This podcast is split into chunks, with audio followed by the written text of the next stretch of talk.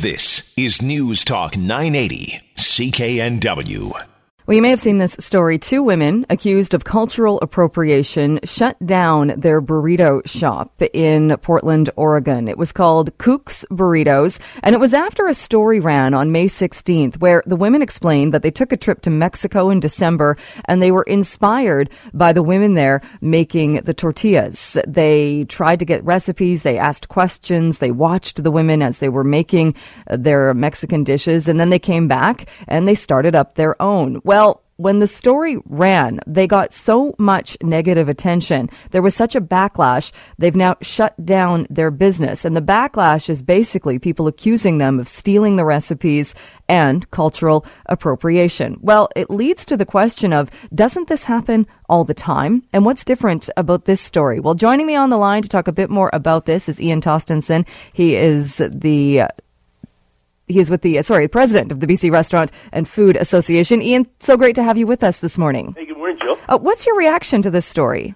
Um, I mean, like uh, I think you just said it. This is what happens all the time. Like, um, you know, whether you're a music producer or you're a food producer or a chef, you get your inspiration from travel and cookbooks and other restaurants that you've been in. So I took that story and I flipped it through, you know, several chefs in Vancouver, and they sort of shook their head and said you know, we get ideas, but you know, it's it's virtually impossible to take you know something from uh, say Mexico and duplicate it here. And the point is, if if it was something that was so authentic, you'd want to give that attribution and say, you know what, we got this recipe from Jill in Mexico, and we think this is cool.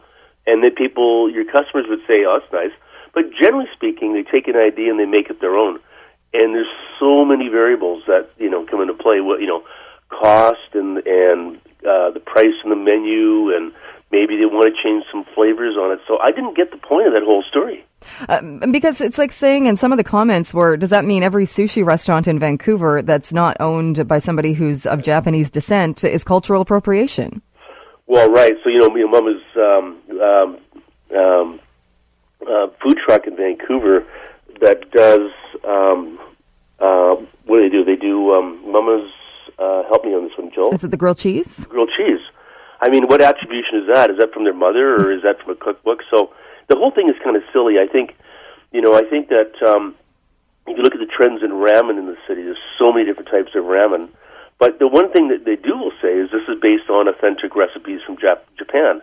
So people do give attribution and they do give information, but you know the poke um, uh, trend out of Hawaii right now. How would you possibly nail that? Like everybody's trying to do that. Everybody's doing it, as a matter of fact. But you know, where where did it originate? Where did that concept originate from? So I think that I, I don't understand it. I mean, it must be something going on. I think it was out of Portland that story, right? yes. Must be going on something down there that I've never heard of before because it's really strange that they would actually, you know, someone said the chef said there must be more to the story that these people went out of business to have that kind of reaction from people.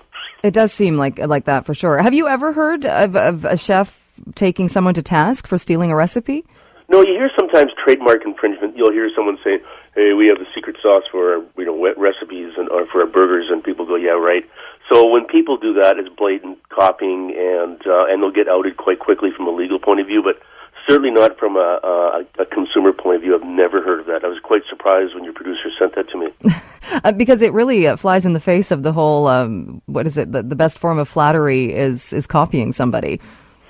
Yeah, it is. But, you know, if you, if you look at a, a life of a chef, um, you know, they're under so many constraints in terms of, you know, they've got to find an appropriate dish from a cost point of view and a flavor point of view and who their customers are. So, you know, even though that you and I went to Mexico and we saw the perfect you know taco recipe, it doesn't mean that it's going to work here. So they, they'll generally move it around. They'll change it depending on the seasonality of what's available in terms of you know vegetables or you know the food uh, the food source. A lot of things change. So I think it's I, I don't know. Like I said, of all the questions I've been asked over the years, this is the weirdest one. It really is. well, my hope is, I mean, I think you're right. I think there is more to the story, but I would hope that people aren't afraid to open up food trucks or if they're looking at inspiration to open up a different kind of food offering. Well, like I said, I think if you're really proud about where you get your inspiration from, you know, if you think of music and music styles, I mean, who was the, you know, if, if, a, if, a, if, a, if a group comes together and they have a, a horn section, they're supposed to say, well, our inspiration was what? I mean, blood, sweat, and tears, or how far back does it go? So they just, you move with it. But I think, you know, if something truly inspires a chef, they will say, you know, I was truly inspired. I met so and so, and we did this together. And isn't this great? And they'll give attribution on their menu because that's something that their guests would probably want. But to hide it, it doesn't make any sense to me. Well, Ian, thanks for coming on uh, and talking to the chefs uh, and bringing your perspective on this. I appreciate it. So thanks, Jill. We'll have to leave it there, but thank you so much. Okay, take care. Have a good day. You too. Bye. That is uh, Ian Tostenson. He's the president of the BC Restaurant and Food Association. Would love to hear your take on this as well. Vancouver's News, Vancouver's Talk. This is News Talk 980, CKNW.